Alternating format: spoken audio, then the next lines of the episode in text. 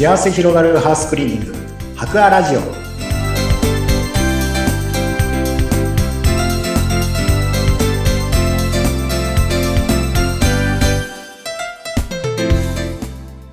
こんにちは。株式会社白亜の田中洋平です。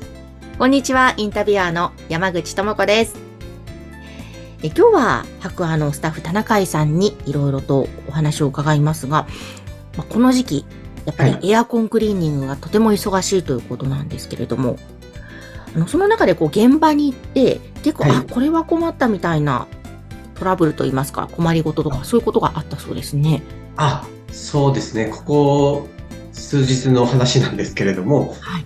はい。えっ、と、エアコンクリーニングに行って、まあ、基本的には、ダスキンでは、どのエアコンも受けたまわることがほとんどなんですけれども、あの、この前行った現場では、結構古いエアコンでして、ええ。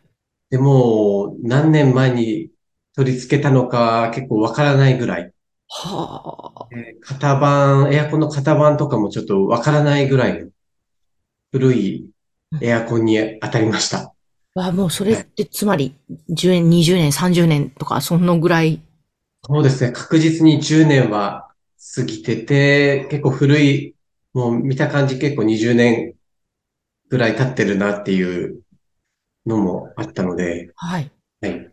で基本的にはそういうエアコンに関してはうん、あのーもうメーカーの方で部品のとかですね、新しく取り寄せできないような状況になってることがほとんどなので、うん。はい。基本的には、万が一壊れてしまった場合、部品が破損してしまった場合は、ちょっと新しい部品が手に入れ、入らない可能性が高いです。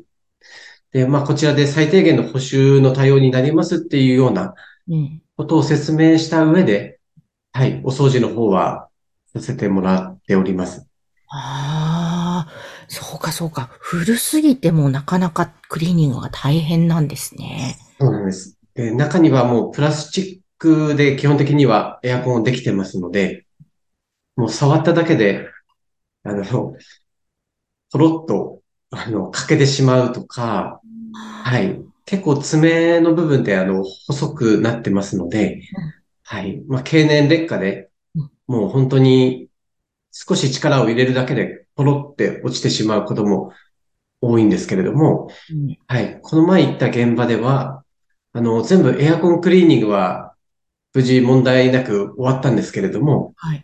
はい。最後の作動確認、うんちゃんとエアコンが動くかどうかの確認をするときに、あの、スイッチを押しても全くエアコンが動かなかったんですね。はい。はいでも、完全に壊れたかなっていう ような状況になりまして、ええ。はい。で、あの、可能性、考えられる可能性を全部探ってうん、はい。いろんなトラブルがないかとか、全部考えて、あの、原因をちょっとその場でいろいろ探ったんですけれども、もうそれでも全くわからなくて、うん。はい。お客様にはすいませんということで、ええ。あの、業者の方手配しますので、ちょっとしばらくお待ちください。ちょっと待ってもらうんですけど、っていうようなね話を、まあ、説明しました。はい。うんいやー、なんかドキドキしますね。ドキドキするというか。うん。で、結局その時は、あの、もう全然ダメだなって諦めてたんですけど、ええ。はい。本当に最後の最後ですね。全部終わって、まあ、ダメ元でうん、でスイッチもう一回押してみたら、奇跡的にはいエアコンが動いたっていう。おそうなんですね。ありましてうん、まあ、ほっと、ちょっと胸を撫で下ろしたというか。おー、よかった。で、まあ、ここでちょっと言えるのは、結構古いエアコンに関しては、うん。まあ、もちろんプラスチックの経年劣化で、うんちょっと破損してしまうっていうのもあるんですけれども、はい、もう本当に原因不明のトラブルがうん急に起こるっていうことがあるっていうのを感じ、まあ実感しまして、まあ、これは前々から、まあ言われてるんですけども、はい、お客様にも、まあ何が起こるかわかりません。それでもクリーニングしますかっていうような話はするんですが、うん。はい。まあ本当に実際に、この前はそういうことが起こってしまいまして、はい。本当にそうなんだなっていうのを、まあ身をもって感じたというか、うんうん。はい。でもエアコンも、例えばその20年、30年ぐらいの前だと、はいなんだ、怖いですよね。こう、つけて、ついたとしても、何かその後、ね、トラブルで、わかんないですけど、例えば、火災が発生したとかわかんないですけど、何かある可能性も出てくるわけですよね、劣化していくと。そうですね。もう年数が経ちすぎてるので、基本的には10年ぐらいっていうのがエアコンの寿命と言われてますので、そうなはい、もうんですね。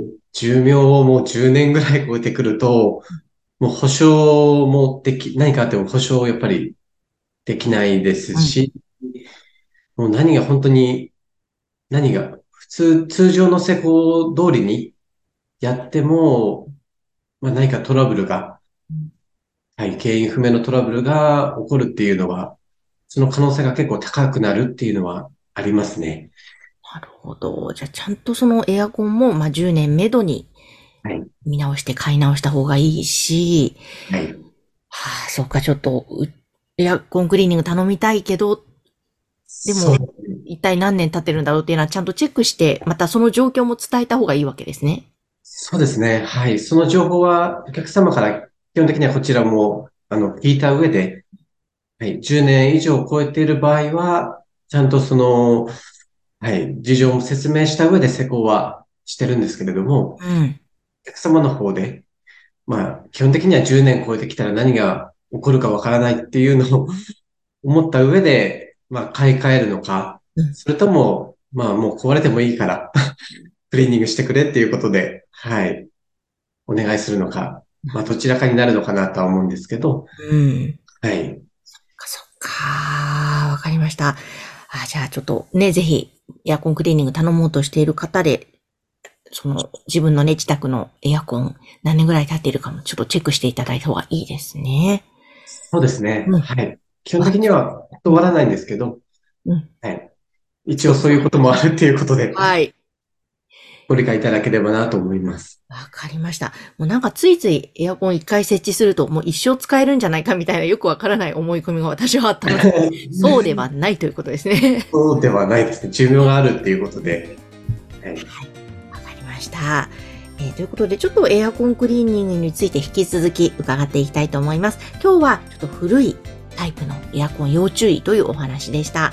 そして、ぜひですね、白亜さんにハウスクリーニングを頼みたいなという場合は番組の概要欄にホームページ掲載しておりますので、ぜひお問い合わせください。また番組へのご質問や、またご相談もお待ちしています。今日は田中井さんでした。ありがとうございました。ありがとうございました。